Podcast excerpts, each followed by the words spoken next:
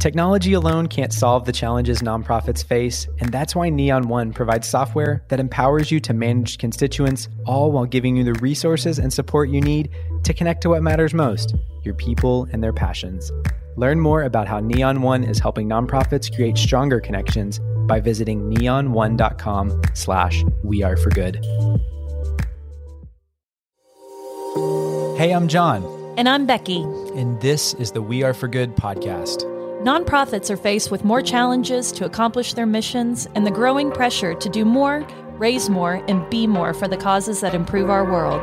We're here to learn with you from some of the best in the industry, bringing the most innovative ideas, inspirational stories, all to create an impact uprising. So, welcome to the good community. We're nonprofit professionals, philanthropists, world changers, and rabid fans who are striving to bring a little more goodness into the world. So, let's get started. Becky, what's up? I will tell you what's up. My excitement level to have this conversation with this human has been growing for probably a year and a half. I Community, months months. I am months. And I'm just so excited to introduce our community to one of the most kind and extraordinary humans, Matthew Helmer, um, who in my mind and in my career, like have known his name, have watched the way that he works. He is the OG of donor relations and events. and we, you know, he has this long and illustrious career at Colorado State University, been there for over 20 years before making the jump to one of our favorite companies, which is the Donor Relations Guru. And for anyone who has spent any length of time on this podcast, we adore and love Lynne Wester. She is a dear friend of ours. And when she says, this one human being, Matthew Helmer, is my unicorn, we say, oh, we have a unicorn too. Julie is our unicorn. what if we put our heads together and let's just have a conversation about how we can watch organizations change from the inside out? So, mm. Matthew, I'm so geeked out to have you on the podcast today. We're so excited to learn from your wisdom and your counsel. But before we dive in, I really want to talk about who Matthew is as a human being and give you just a little bit of background into his story. He's a Louisiana native, proud alum of the University of Arkansas, and he is as recognized ta- and t- as a talented and creative storyteller. And so I love that you come into donor relations and events through the lens as a creative storyteller. So you have put on these amazing um, award winning events. he's led communications and donor engagement efforts. And he just has this incredible, unwavering commitment to continuous improvement, which of course this community knows is our jam as we continue to just get educated all the time and level up what we know. And his philosophy is really driven by a belief that our most successful donor relations efforts are rooted in a meaningful, well articulated purpose, and that our work can and should be guided by data informed strategy hard stop Holy right crap. there. So we're about to have an incredible conversation here. And Matt, come into our house, share your heart and your warmth with us. We can't wait to learn from you. Ah, uh, thank you. That is the most incredible, warm welcome I've ever received and like wow i'm i'm totally geeked out to be here and so i'm gonna i'm gonna try to pull my my geek in a little bit. Please don't get overly excited. it's great. We're going to geek out together. And okay, I mean, great. Let's do it. You're such a sweet supporter of We Are for Good, and we thank you so much for that. But you know, we start out these conversations getting to know like who the human being is, like who is Matthew, what makes him tick. So, like, take us back, take us back to where you grew up, these formative experiences you had that led you into purpose driven work. Oh my gosh. Well, you know, I um it's funny because I didn't intend like most of us, right? I didn't intend to have a career in fundraising and donor relations and in nonprofit work in general. Um, I had to answer a questionnaire recently, and it was like, what did you want to be when you grew up? And I wanted to be all of these things, but most importantly, I wanted to be a school bus driver. I loved I love it. the atmosphere of the school bus and talking with people and engaging with people and um, moving from one place to another, right? It's like it's transporting people. And so I really think a lot of the school bus was super informative. It was not even a magic school bus. It was just, you know, a regular yellow school bus. bus. going down yeah. the country roads of Louisiana, right? Like it was, it was fine. But I, I think also, as I've thought about this, my, my family does love to party. Um, and so I was around that uh, hospitality, right? Bringing people together. We had a large family, and and then everybody in the town becomes your family, and and there's just this extension of people and um, wanting people to engage with each with each other and create community. And so I I grew up learning that but how I got into events was actually through the student programming board at the University of Arkansas. And I did that because I found out that they planned concerts. And I just, I thought, well, this is my moment to I'm be, in. I wasn't going to be a rock star, but I could be around rock stars, right? and that's, I just fell in love with the the magic that comes from events and the stories that we tell through those experiences and the community that we create by sharing that experience with others. And it just sort of kept going from there. And and um, that's how i got into events. And then ultimately that took me into advancement and took me into donor relations. And that's where the love got like really deep for me mm. um, of being able to use those experiences for meaningful moments. There's such an incredible story to tell about the the change that's happening, the the transformative power of giving, and you know how people are connected to the mission of an organization and are able to to change the world and to do good through that organization and i don't know it's it's the most incredible mm. set of experiences we can have uh, just being able to to do that and and from events you know growing into communications which was actually what i was formally trained in right um, i love that you can be formally trained in events and you can be formally trained in brewing beer i was and, about to right. say anything there's, there's all of these things there's, like there's all of the i always I, I kind of wanted a degree in um, Madonnaology, which I, I, think was a course offered at some institution somewhere at one point. But um, I know that you all have been talking about Enneagrams lately, and I'm an Enneagram 3. And oh, I you achiever. I, right. I see you. Mm-hmm. And one of, thank you. I feel seen. yes. Wanting everything to always be the best version that it can be, to be the best experience that it can be. And so to me, that comes through hospitality or it comes through just understanding what it is people want to achieve and how can I help them achieve that. Um, and how can I actually maybe take it up a notch um, from what they envisioned that it would be it's, it's like an internal driver. Yeah. Oh so my there, gosh. There's a little bit of my rambling backstory. I, I love your rambling backstory. yeah, what I was going to say it human. actually like clicks and makes so so much sense, you know. And I love this creative thread that's driven you and paired that with an achiever. I mean, it's no wonder that you have done revolutionary things at the places that you've stopped through. And I want to start our conversation because I'm still picturing you in that school bus too, a little bit. And you're getting all the people in their seats of this bus trying to, we're going to talk about organizational change, which I feel like is a big pivot from this conversation so far. But yet at the same time, it feels connected. So when you're at CSU, we heard this story that you led the reorganization back in 2010. They consolidated alumni, donors, university uh, events all under one umbrella. And we know that is going to be got to be the messiest of, of, situations potentially. I cannot even imagine, like from our background in higher ed. yeah, but not only was it like successful, but ultimately, you know, CSU just surpassed more than a billion dollar campaign goal early, two years ahead of schedule. So it's like, how mm-hmm. cool that you're able to shepherd that, all those people on your school bus to do this.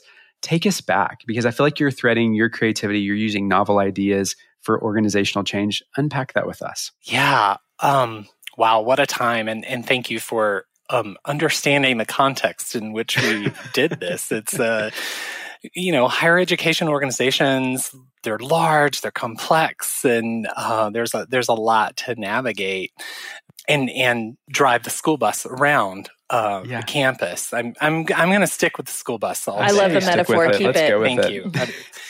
you know, I have no idea what drove me to be this way. Maybe it was my unconventional path into the field or just a passion for getting things right and making it better. Um, I'm always asking a lot of questions of why and and in particular why not i have this sort of well sure like let's try that right and um I really don't like the status quo. I'm really anti status quo. um, there have been times in my life that I have changed things for the sake of changing them, which is not a good reason to do it, but sometimes it works out okay. And that was changing things just for the sake of changing them was not what drove this. It was, you know, there were a few things happening at the time that we did this, and they just sort of collided to make this great opportunity that we were able to take advantage of. One was a series of, of leadership changes in top administration. And I was already in the position of managing presidential and university events and working closely with our president and um, who had been our provost previously. And when he came into the role, he he was asking questions. Why, if I have an events team, do I get all of this information from all of these different places and it's in a different format and the events are different and like can you do something about that? Sure. I don't know what i'm doing. Yes. Okay. Um, we also, as as is typical with an administration change, there was a new VP as well, and he was brought in because we were in our first campaign at the time at Colorado State, and it was not going well. Um, and a question that he was asking all of our fundraisers is why are you not meeting goals? And the number one answer was we spend all of this time planning events and doing events, and it takes us away from from our focus on relationships with major gift donors. Mm. So he came to me and said, Here's a problem. Do you have a solution for this? Can can you all do something about this? We have an events team. And again, I'm like, sure. I right? I don't know. Try stuff, work it out. yeah. That's so what we I'm, do. I'm, yeah. I'm being asked as a leader of the events team what are the ideas to solve these challenges, right? So centralized events management in higher education was pretty rare at that time. So I'm looking out for, I'm like calling peers and trying to figure out um, who's doing this and who's doing it well. Um, USC had a good program at that time and we went and visited them and talked with them about it. But, but I'm just, I don't know, naive, optimistic, uh, overconfident at times, perhaps. And um, crazy. Like one of my team members called me and, and I, I said, sure, let's do this. We can do this because it's going to elevate the experience across the board. It's going to make it the best version that it can be. Did I know how? Absolutely not. Um, and I've had a lot of that in my life, not really knowing how, but I can bring people, um, in who can create the how, right? Who have different strengths. And and so we did. It it was not easy. We did a whole lot of things wrong before we did them right. Thank you for saying that. It makes us all feel better that it's oh a messy gosh. journey. It was such a messy journey. And um building trust with people was such an important part of that journey. And um, every time we made a mistake, we just had to own up to it and try to get in front of it and then fix it.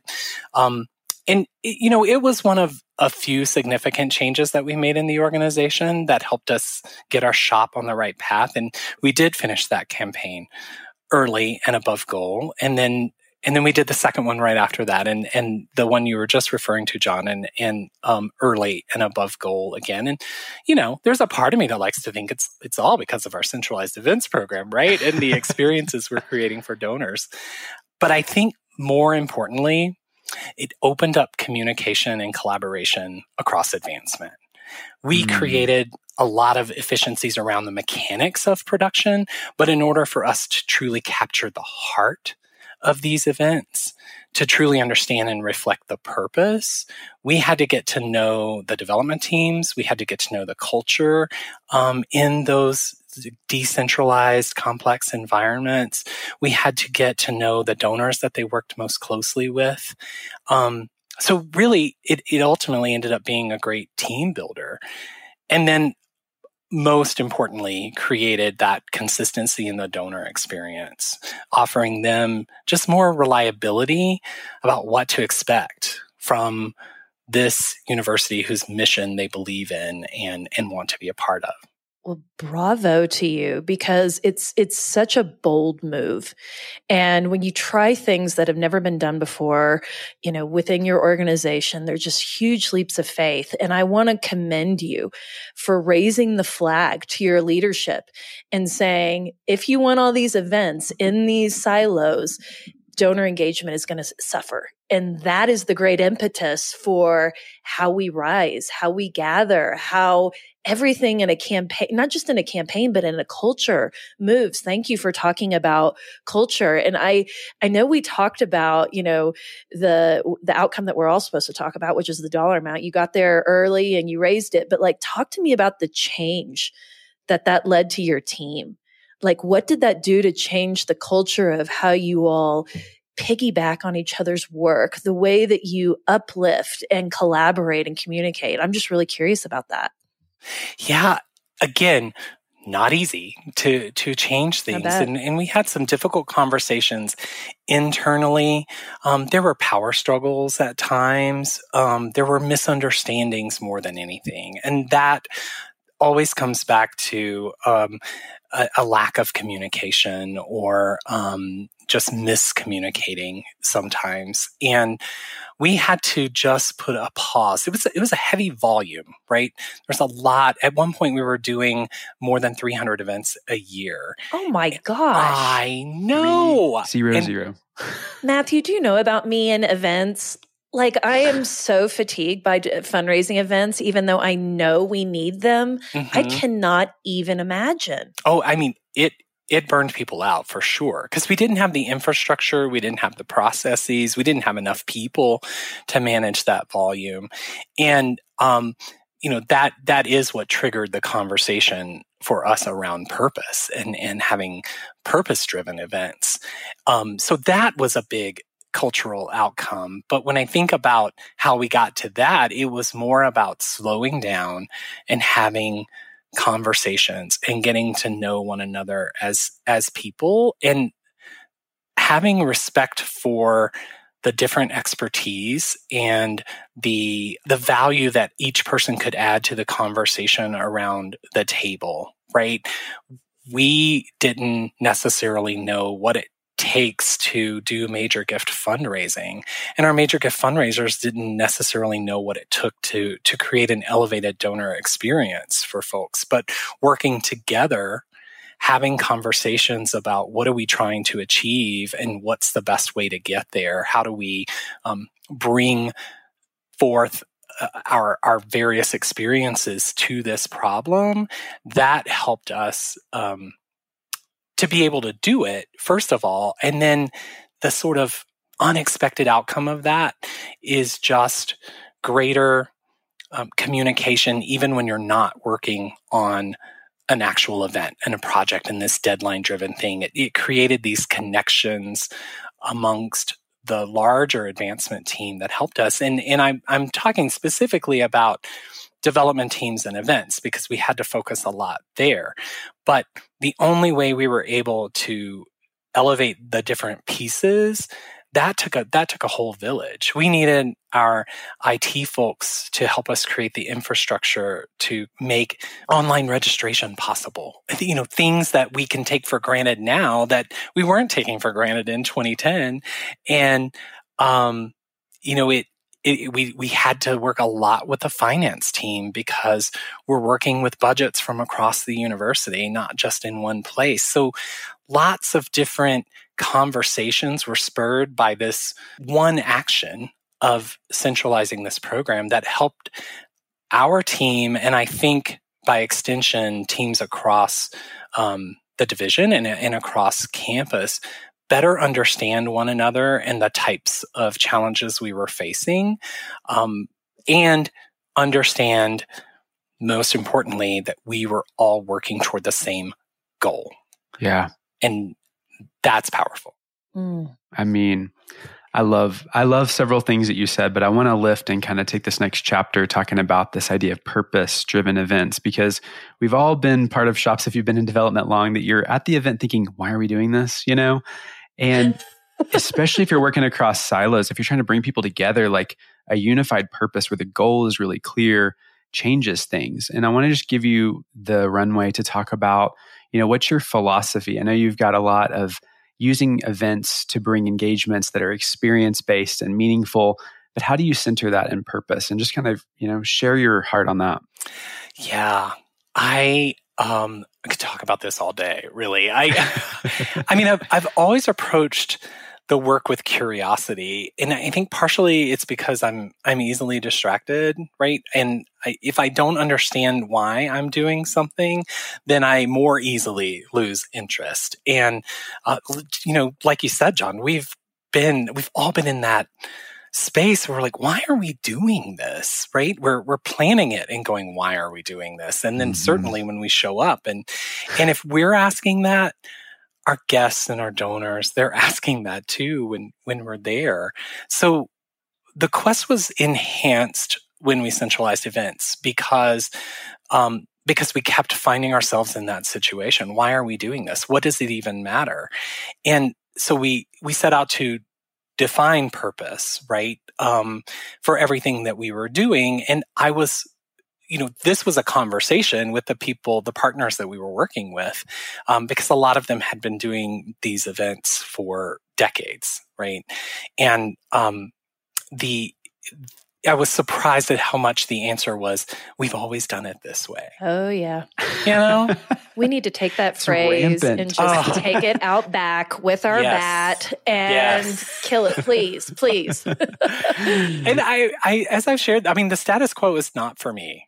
I, I mean, it just, and it shouldn't be for, for all of us. And it doesn't serve the donor experience ultimately. When I think about it, the whole point of advancement is progression. It's in the name, advancement right? Mm-hmm. We're moving the mm-hmm. organization forward toward achieving its mission. So why should our events get stuck in the past in this obligation? And when that happens, what we were finding, even though I had um, you know, just a stellar team. They could knock anything out of the park and would amaze me every day. But we would also end up at the end of some of these events going, well, that was great, but it also felt soulless, mm. right? Like it mm. just lacked meaning. And I think that the first conversation we have to have about events is not when and where and who are we going to invite and what food are we going to serve all of those things will, will fall into place right? Well, they won't fall into place. Someone's got to be actively making those decisions. I, right. I don't want to undermine my profession here. Um, but a meaningful experience starts with asking and answering that question why are we doing it? What do we hope to achieve? what do our donors care about and what do we want them to care about by going through this experience? And we have to answer those questions before we jump into the how. And that really, to me, is the foundation for creating experiences that are not only meaningful to the donors, but they're of strategic value to our organizations. And once we started having that conversation, by the way, that list of more than 300 dropped to closer to 200 because we were mm. able to say if there's no meaningful purpose, we're going to stop doing it. And that's a big culture shift as well. Okay. I just had like a, a mind explosion here in what you just said because what you're saying, at least in the way I'm interpreting, is we work so hard in nonprofit to define our why. Like, what is that case for support? We work so yeah. hard on the goal and the vision. I don't know that we do that with events we uh, it, they're so transactional you know and and I don't and I don't want to put everybody in a box because there are many that are wonderful and they are not that but I I love this heady philosophy that you have I believe in it and I'm just really curious because I want to visualize it because I think the event experience like tell me about an event like it, it, tell us about the details where you felt like you saw the shift where it was different what was that event and what was the turning point that you thought okay, this is different and now we have a soul in this event. Oh, oh, okay. You're you're taxing my memory now. I'm like, oh, here's a whammy so out of left field. but you're so right. We we aren't used to asking those questions and to to approaching events like this and it it doesn't seem to line up with what we're doing overall. And what's interesting is that as much as I love events and creating experiences, I will be the first person to raise my hand and say this no longer needs to exist and it Bravo. needs to go away. Right. Because I want everything that we do to have that meaning and to, um, to really move people forward on their journey. That's the reason for having events. It's not to gather people or because we've always done it or because it's really fun. Of course, it's going to be fun, but it's because we want to strengthen their their connection to us. We want to showcase the impact that they are having. For me, I think one of the best examples of bringing this to life was actually that second campaign that I was referring to, the launch of that campaign. So we were six years into centralized events at that point. So we had worked out many of the kinks. We had, um, retired is the polite word. The experiences sunset. That, yes, that's what sunset. we used to call it. it seems more gentle because people are like convicted about their events. They oh do God. not want them to go away. They don't. Well, especially internally, I find more than externally. Exactly. When we you know, the donors will go along with us as long as we're listening to them and taking them on a, a, meaningful journey. They're here for it. They're showing up for it. And that second campaign launch just had all of the pieces clicking. We had environmental messaging. We were bringing technology into play. We were creating experiential stations where donors could get involved in the impact that they were making, right? So we were able to take um, even the the results of the first campaign, what was created, and bring it to life at this one and say, you know, imagine with us what we can do now as we elevate and move forward. And so um, that I think was a place where purpose came to life and it, it's important to me that purpose comes to life through the entire story of the event. So that environment, um, the the messaging that they're hearing through the reception and in their interactions with staff and students, and um, and then also what happens on the in the program from you know those who speak in the video.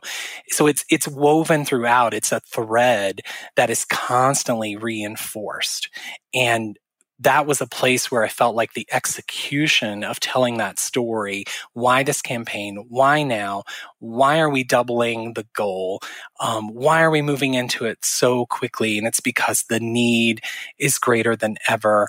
The um, what you've already done is changing lives and think about how we can do that even more powerfully moving forward. The name of that second campaign, by the way, was State Your Purpose. So, and I had nothing to do with that, though I was a big fan. Love that name. yeah, right? I mean, I I love centering this because I mean Becky and I are thinking through the some of the big events we get to be part of, and you know, we had this example where we were working with this big consulting firm that they drafted on paper that would have been the most epic event in history, you know, from an opera singer on stage or a Broadway singer to everything to the nines. A thousand person multi course sit down meal. Ooh, like, right. I know, I'm almost vomiting in my mouth. But it didn't happen for a long story for a different day. But like when we had to take it back, when it wasn't going to happen that way, we built it like from a grassroots standpoint. We centered the room around students in the heart of campus. It was just like it had a soul. And we're chatting via text because we're like, oh my gosh, this is why that was so different because it actually had this grounded purpose and soul and kind of the lived experience that made it better and stronger and more relevant. So I just I'm having this awakening to all of his listening points. to you. yeah, me too. Because we even did tech. Do you remember that? Like we live streamed the event because yeah. we were like, why should the thousand yeah. most, you know, wealthy donors and influential people sit in a in an arena for dinner and talk about this vision when we want everybody to be a part of the vision. And I feel yeah. like that's what you're saying is when you take the vision up, when you make it accessible, when you democratize it, donors are going to be magnetic to that idea. I, I just commend you. I think it's wonderful. Well, thank you. And I I just agree with you. Like we can we can razzle dazzle people all day long. um, but if it doesn't connect back and serve the purpose of why we're there, to me, get rid of it. There's this great concept out of Disney about um, harmonizing um, impressions with positive cues and eliminating negative impressions, right? So things that are detracting from the main message. And this, this happens in events. We are creative people and we have all of these ideas and we saw this really cool flashy thing over here and we want to bring it into the event where we have the budget to do it. And purpose helps center and ground us in, you know, what's going to be, that's nice, but it, it isn't telling this story. It isn't reinforcing. And at the heart of it when it comes to a university, it is about the students and the experience mm. that they're having and the way that they are going to change the world. And our donors understand that and are supporting that. So how do we show that to them every single time they're engaging with us?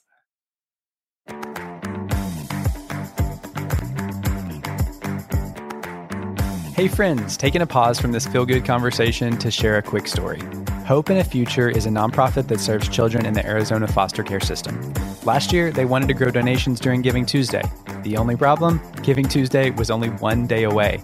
Determined to seize the opportunity, they reached out to our friends at Feathr. With help from Feathr Services, Hope and a Future managed to launch a complete advertising campaign just in time. As a direct result, they raised more than $500 on Giving Tuesday, but that was just the beginning. Hope and a Future decided to follow up with an additional retargeting campaigns designed to increase donations and re-engage previous donors. They raised over $32,000 with just a $4,000 ad spend. Nonprofits of all shapes and sizes are turning to Feathr to grow their campaigns with targeted digital ad tools that reach people whenever and wherever they're online. Use Feathr to grow your year end fundraisers. Learn more about their solutions for nonprofits at feathr.co. That's feather without the last E.co. Well, I know we would just vibe with you on storytelling and experience all day, but for those listening that are ready for us to round this out with this backbone of data that I know you also love to, using a data informed strategy, how do you incorporate that in the metrics into the planning process of these events? Yeah, in, in terms of planning events, there's a lot that we can look at, right? Um, don't just invite everyone in your database first of all. Like let's be strategic with who the event is for. And um, to your point becky um, think about most of us have like a 20% return on invitations or or less right that we're going to get a positive response. So why do we toss out the other 80% or so and just forget about their experience? They were important enough to be invited and then they can't come to something that you know we made all the decisions about. Um, and how do we extend that to them, right? And um, make it have meaning for them? Eh, what do we know about the donors and their behaviors with our organization? How and when do they give? Where do they give? Um, do they even attend events? Do they read our communications? Those kinds of things can help us in the planning process. Number one, determine if an event is the right thing to do. And number two, start to shape the story of, okay, where do we need to focus our efforts on on impact? Can we um, create themes because um, uh, you know there's there's a great story to be told here in this area, and we have a audience of donors who are giving to this one area and connecting them around the fact that they care about this area and they care about supporting um, change through this part of, of our university rather than gathering them because they gave a certain amount, right? Which has historically been what we do. And then they have nothing in common except for, you know, the checks that they wrote, which is like, what is that? That's nothing, right? That doesn't tell yeah. a powerful story. The powerful stories are in what they're connected with. I mm. also think that the follow up is the most important part of an event. Preach. Keep Ooh, going. I love this. Yeah, keep right? going here. Keep going. if we have a meaningful purpose, how will we know we achieved it? So we have to set outcomes so that we can measure and, and measure those. And we have to do that up front before we start planning.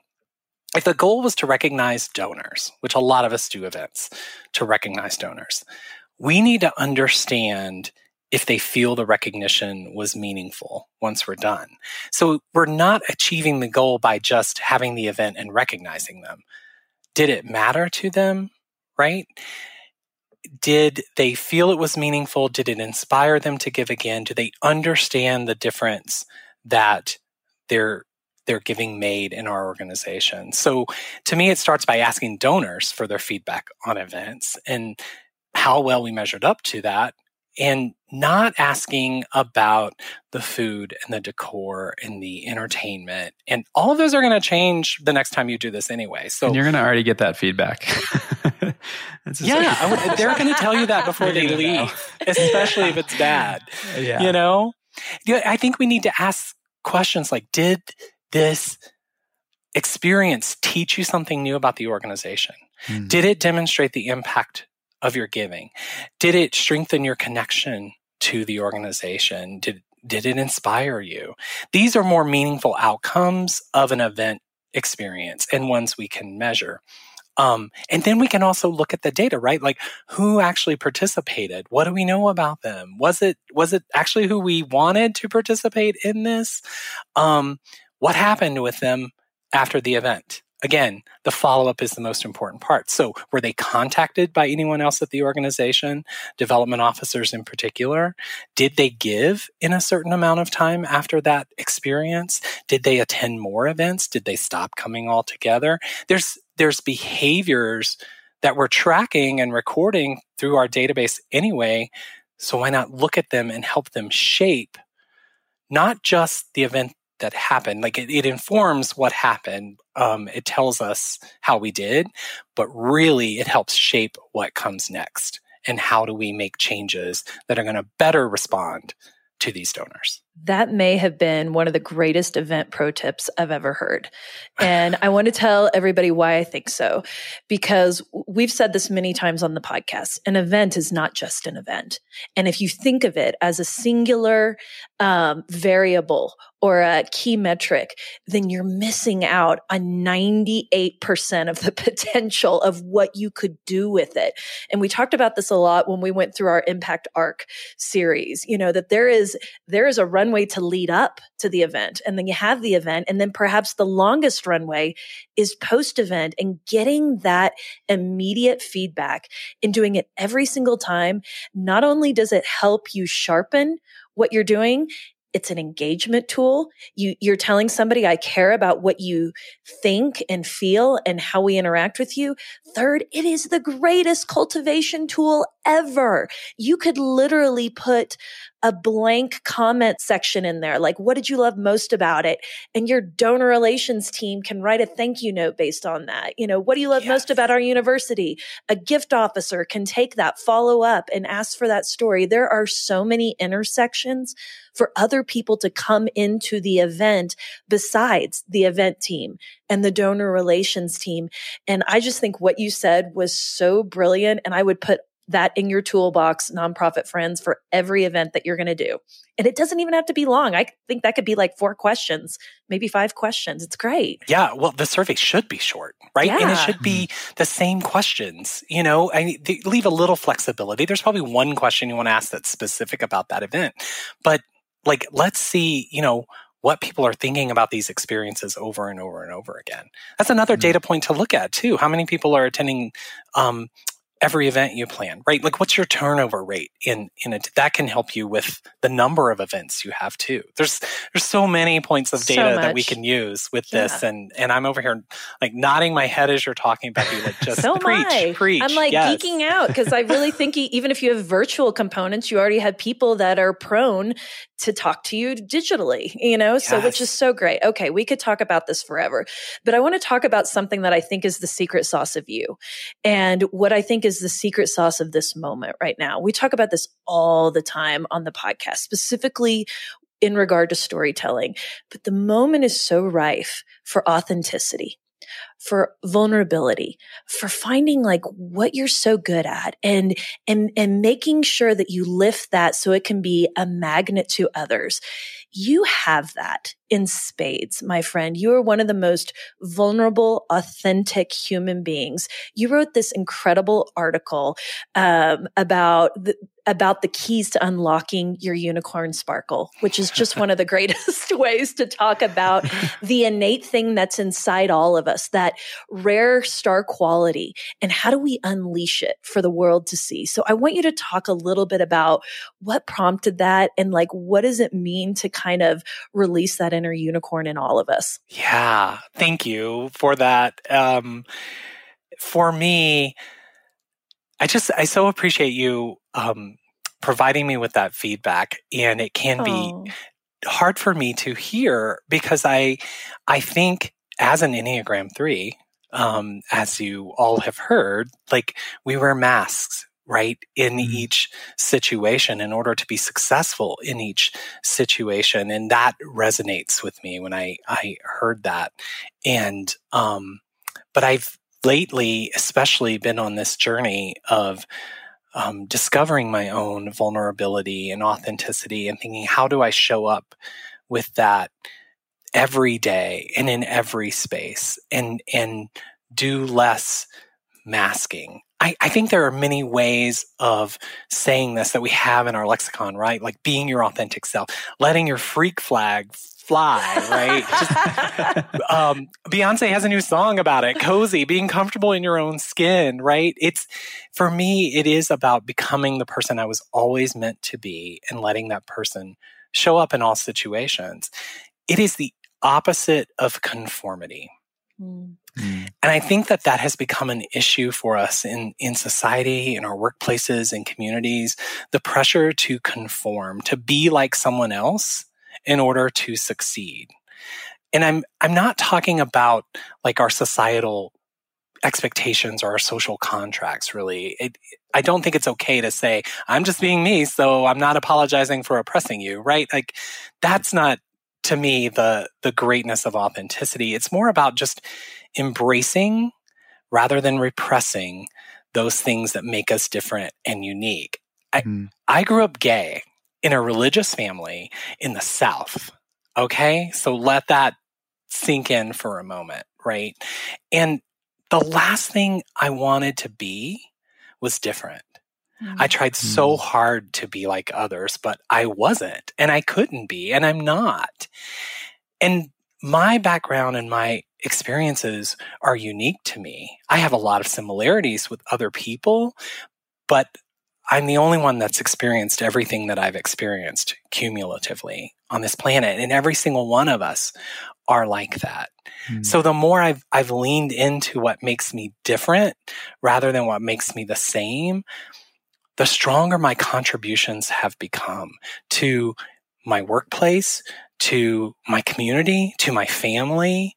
And we all have this. We all have aspects of ourselves that we just need to discover and leverage them because it's freeing and it benefits the world and others around us. I mean, that was so beautifully said. And, you know, we've been in Denver the last few days reflecting on a lot of founders that are channeling their painful stories of lived experience sometimes or things that people would often uncover.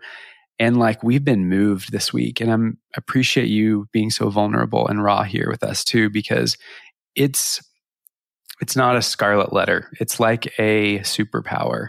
And yeah. you have an ability to see people and to change and make a trajectory that's different because of that and so i think you inspiring people to do that is a really powerful positioning that we can all step into in our own situations and stories. So I appreciate you going there. I know why you're the unicorn on the team. Absolutely. You just reinforced it. And I want to find little Matthew in Louisiana and just like grab his hand and tell him he's so special and unique and gifted in what he has and to keep rocking it. So, in the same way, I want to grab little Becky's hand and tell her that too, that yeah. as she's struggling through her issues. So, thank you for being so vulnerable. Yeah. Thank you. Thank you both. And, and, um, we all need to do that, right? Mm-hmm. Find that little version of us and and let them know that it's going to be okay and that it's okay to be who we are and and mm. to lean into that um, because it's it it is what helps us shine and mm. uh, we all we all deserve the chance to shine and we all owe it to one another to give space for each other to shine mm. that part mm. is important too Ugh.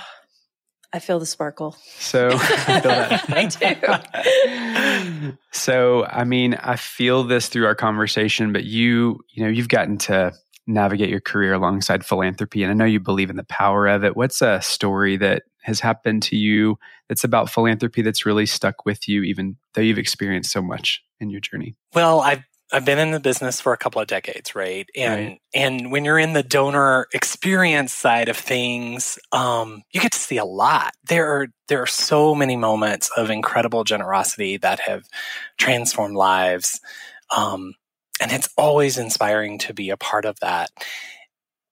And for me, it's the small acts that can be really deeply moving and ultimately, I, I don't think of philanthropy as multi-million dollar gifts. I, I think of it as that Greek definition, the love of humanity, that love of humankind. Um, there's a there's a moment actually involving little Matthew, right? Um, from my childhood, where I realized the power and importance of of love of humankind. You know, I'm I'm only a generation or so removed from poverty. And I, as a kid, spent a lot of time with my grandparents, and they had very little in terms of um, material wealth. And when I was younger, my um, older sister and I, we would spend every summer with my grandparents and we would work right alongside them in the garden, at the sawmill, with the animals on the farm. Like we were doing it all, right? And I idolized my grandmother and she she was a formidable woman y'all. She was the youngest of 13 she raised six children. She was six feet tall. She had little interest That's in awesome. nonsense and I, i'm i'm a free spirit creative daydreamer so she had a firm hand and i i benefited from that as a as a child. So, but I was always just attached to my grandmother and at her hip. And one of my favorite activities that we would do together is go to the grocery store. Um, and I think I loved it because there was always hope that I might get like a push up or something, like a, a little bit of ice cream. Um, but it was probably also because you know it was Louisiana in the summer, and it's like the grocery store is air conditioned. So like let's let's do this. I'm in. We're from Oklahoma. We get it. You totally get it, right? yeah. It's hot, y'all. It's it's intense. Um, one day coming back from the grocery store, we we just took a different route home, and um, we stopped at a place that I had never been. my grandfather, my grandmother got out and um, told me to grab this bag of groceries and, and go with her. And um, the person answered the door and, and we gave the bag of groceries to the person. I'd never seen this person before. And I'm thinking, I don't know where we are. I don't know who this person is. And then we, you know, we didn't stay long. We left. We were back in the car and I'm like, why don't we just give our groceries away? Like, we just went grocery shopping and now we've given it away. And um, I was old enough to understand that that grocery store food was a luxury, right? It was not to be wasted. And she told me simply because they needed it more than we do. Mm. And she went on to share that this family had um, recently lost everything they own in a house fire. And there wasn't a whole lot that we could offer, but we could provide them with a bag of groceries. And that that stuck with me because we may not be able to solve the entire problem, right? But we can make a contribution that matters and we can make a difference in someone else's life. And that is the root and I think the purpose of, of what we call philanthropy. Uh, I mean, that is a wow. perfect story that just mm. speaks to who you are as a human. And I think that you just show up in ways through your service where you're handing groceries to others. I, I, see that and I feel that so much in your work. And I think that's such a great challenge to all of us. Um, because if we can all just give a little bit more um, in any way that we can. And I think of uh, just in philanthropy, we talk so much about the financial part of it. And, and to your point, it's not that everybody has their sparkle and their gifts to give, you know, whether it's your network, whether it's, you know, something that you can do with your time or something that you already have. So another great reminder of why you are the unicorn and why you sparkle so much. So, you know, we end all of our conversations, Matthew, with a one good thing. It could be a life hack, a quote, a mantra. What would you share with our community? Okay, I know this is going to sound a little trite coming from the donor relations guy, but can't wait. My life hack is gratitude. Mm.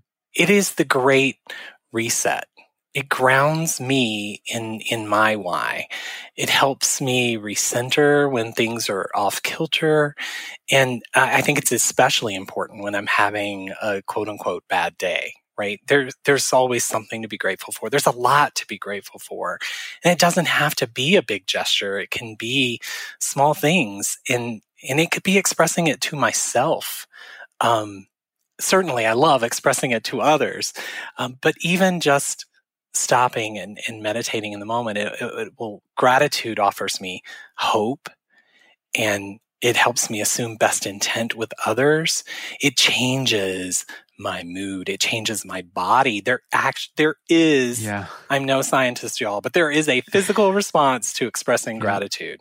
Um, and it I've seen it lift teams and organizations as well. And and I think as much as we try to practice anything, innovation, collaboration, we have to practice gratitude because it it changes the world. I mean, Preach. that was that was brilliant, and of course, we should be threading that through our teams that live on the front lines of of getting to be part of people's um, own generosity stories. So, I'm I've got a full heart here. I'm wondering how can people connect with you, Matthew? Where do you show up online? Point us to the DRG group and the ways you're serving there too. Well, I I'm on LinkedIn. Um, the DX unicorns, So come find me on LinkedIn. I, I'm trying to be a little more active, but uh, you know, failing miserably at that. But um, my my email matthew at donorrelationsguru.com i love hearing from people i'm a people person and i'm working fully remote now so um, you know my family would appreciate if if i had other people to interact with you are such an Enneagram three, which by the way is mine and Julie, our unicorn's wings. So we get you.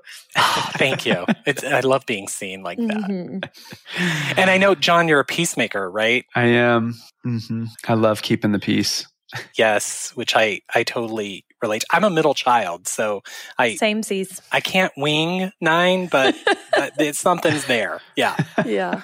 So guys, please go check out, like, go connect with Matt on LinkedIn. Please check out donorrelationsguru.com. They have unbelievable resources. I will and tell you, I library. purge and steal from them oh all the oh, time. Oh, yes, do. the resource library is absolutely fantastic. The trainings are evolved. There is a reason we look to this company as our North Star when we think about donor engagement. So come meet Matt. You'll understand why we love him so dearly. And thank you so much for this evolved conversation and just to spend some time in your orbit is just a gift. Oh, thank you both for having me in this wonderful conversation that, of course, I don't want to end um, because I'm Enneagramming three right now, and I'm just loving our our conversation and um, such a big fan of the work that you do. So, um, thanks for for having me here today and and for having this conversation. It was meaningful. Yeah, good for us too. Thank you, my friend. Thank you. Appreciate you, man. Hey, friends, thanks so much for being here. Did you know we create a landing page for each podcast episode with helpful links, freebies, and even shareable graphics? Be sure to check it out at the link in this episode's description. You probably hear it in our voices, but we love connecting you with the most innovative people to help you achieve more for your mission than ever before. We'd love for you to join our good community. It's free, and you can think of it as the after party to each podcast episode. You can sign up today at weareforgood.com backslash hello. One more thing if you loved what you heard today, would you mind leaving us a podcast rating and review? It means the world to us, and your support helps more people find our community. Thanks, friends. I'm our producer, Julie Comfer, and our theme song is Sunray by Remy Borsboom.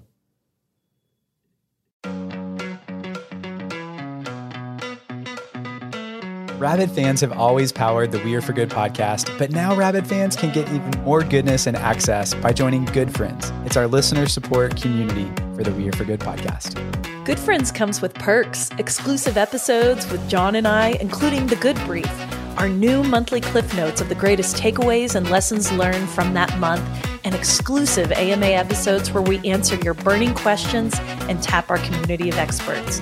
Join now or learn more at weareforgood.com backslash friends. We can't wait to see you inside. That's weareforgood.com slash friends.